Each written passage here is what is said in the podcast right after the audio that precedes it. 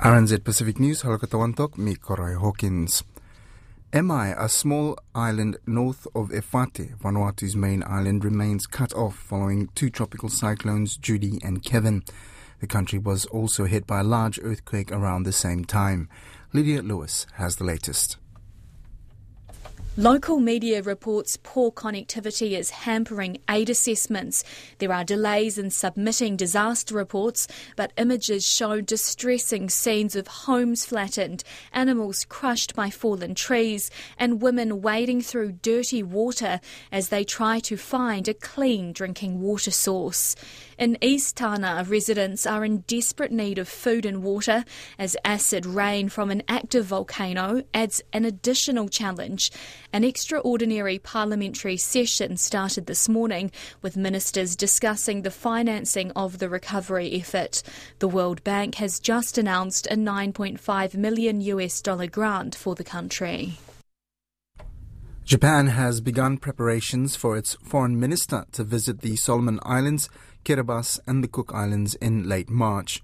Reuters reports the visit, expected to take place from the 18th of March to the 22nd, comes after China signed a security pact with the Solomon Islands last year, prompting concern from the United States and Australia as China seeks to extend its influence in the region.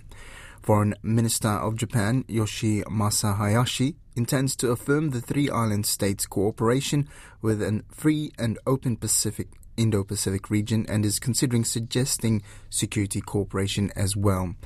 He also plans to assuage concerns he also plans to assuage concerns over the release of treated water from the wrecked Fukushima Daiichi nuclear power plant later this year, according to the Yomiuri newspaper.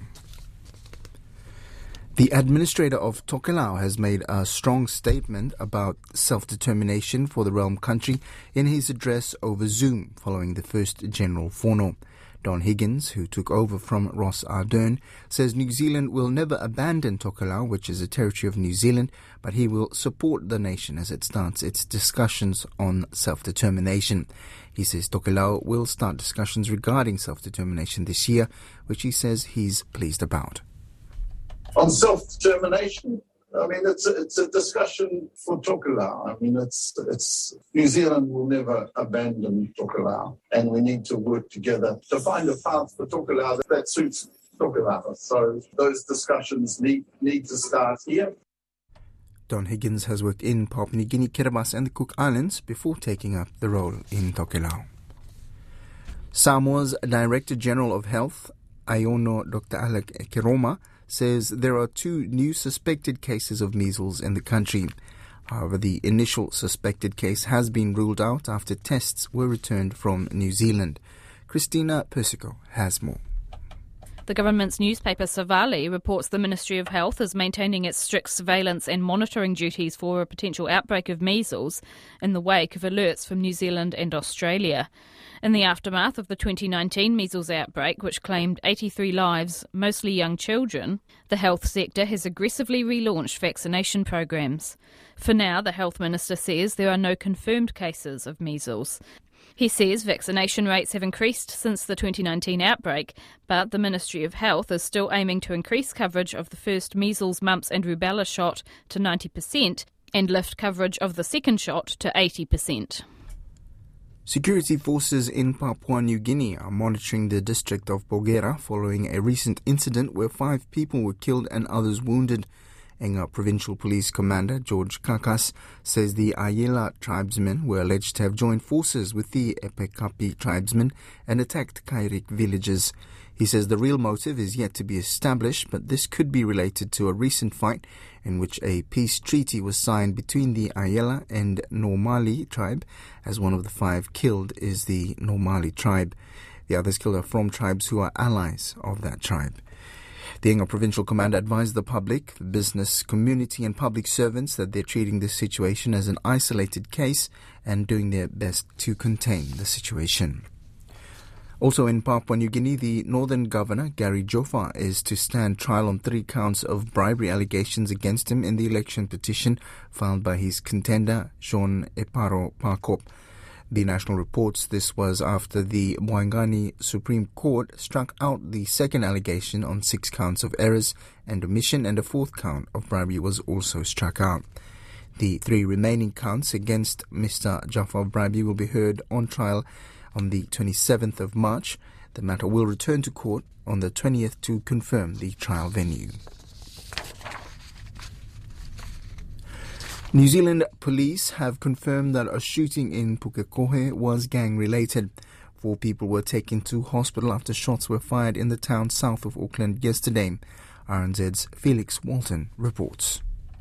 Multiple gunshots were reported on Birdwood Road East in Pukekohe. Police believe they were fired by gang members from Black Power, but say they haven't arrested anyone yet. Four people remain in hospital recovering from minor to moderate injuries. Councillor Andy Baker says the area is known for gang activity. He says it's lucky that nobody was killed. Police say officers will remain in the area during ongoing investigations. Burke Shire in northern Queensland has experienced record levels of flooding, causing widespread destruction and the evacuation of residents in a remote township. The Burke Shire area has essentially been cut off since the rainy season began four months ago. All four rivers which meet near Burke were at record levels last week, and the flooding is 8 metres deeper than old records. The Burke Shire Council Chief Executive, Dan McKinlay, says Burketown resembles an ocean.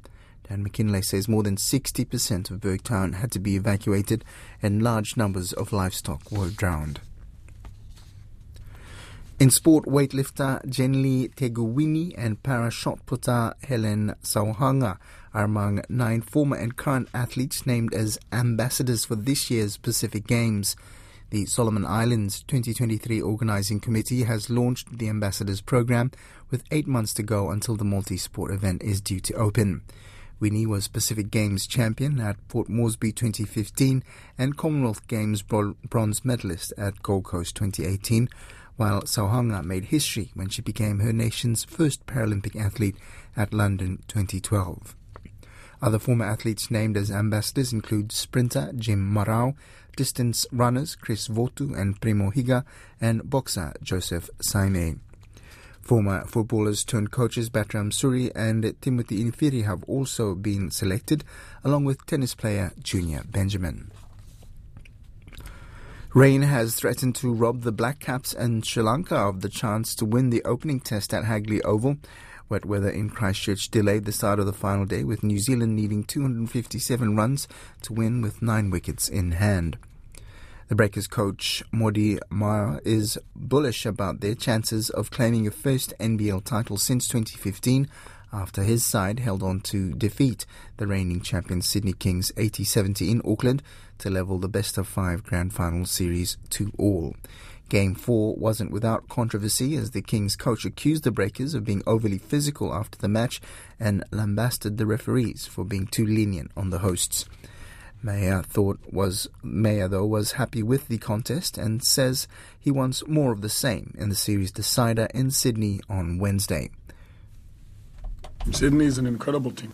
And if you lose focus for just a little bit, they just go on a run. And we stayed with it. We kept competing even when shots didn't fall, even when the whistle didn't go, even when we made mistakes, we kept competing. This has been the thing we've been the proudest of all year. That these guys step on the floor and give it everything they got all the time.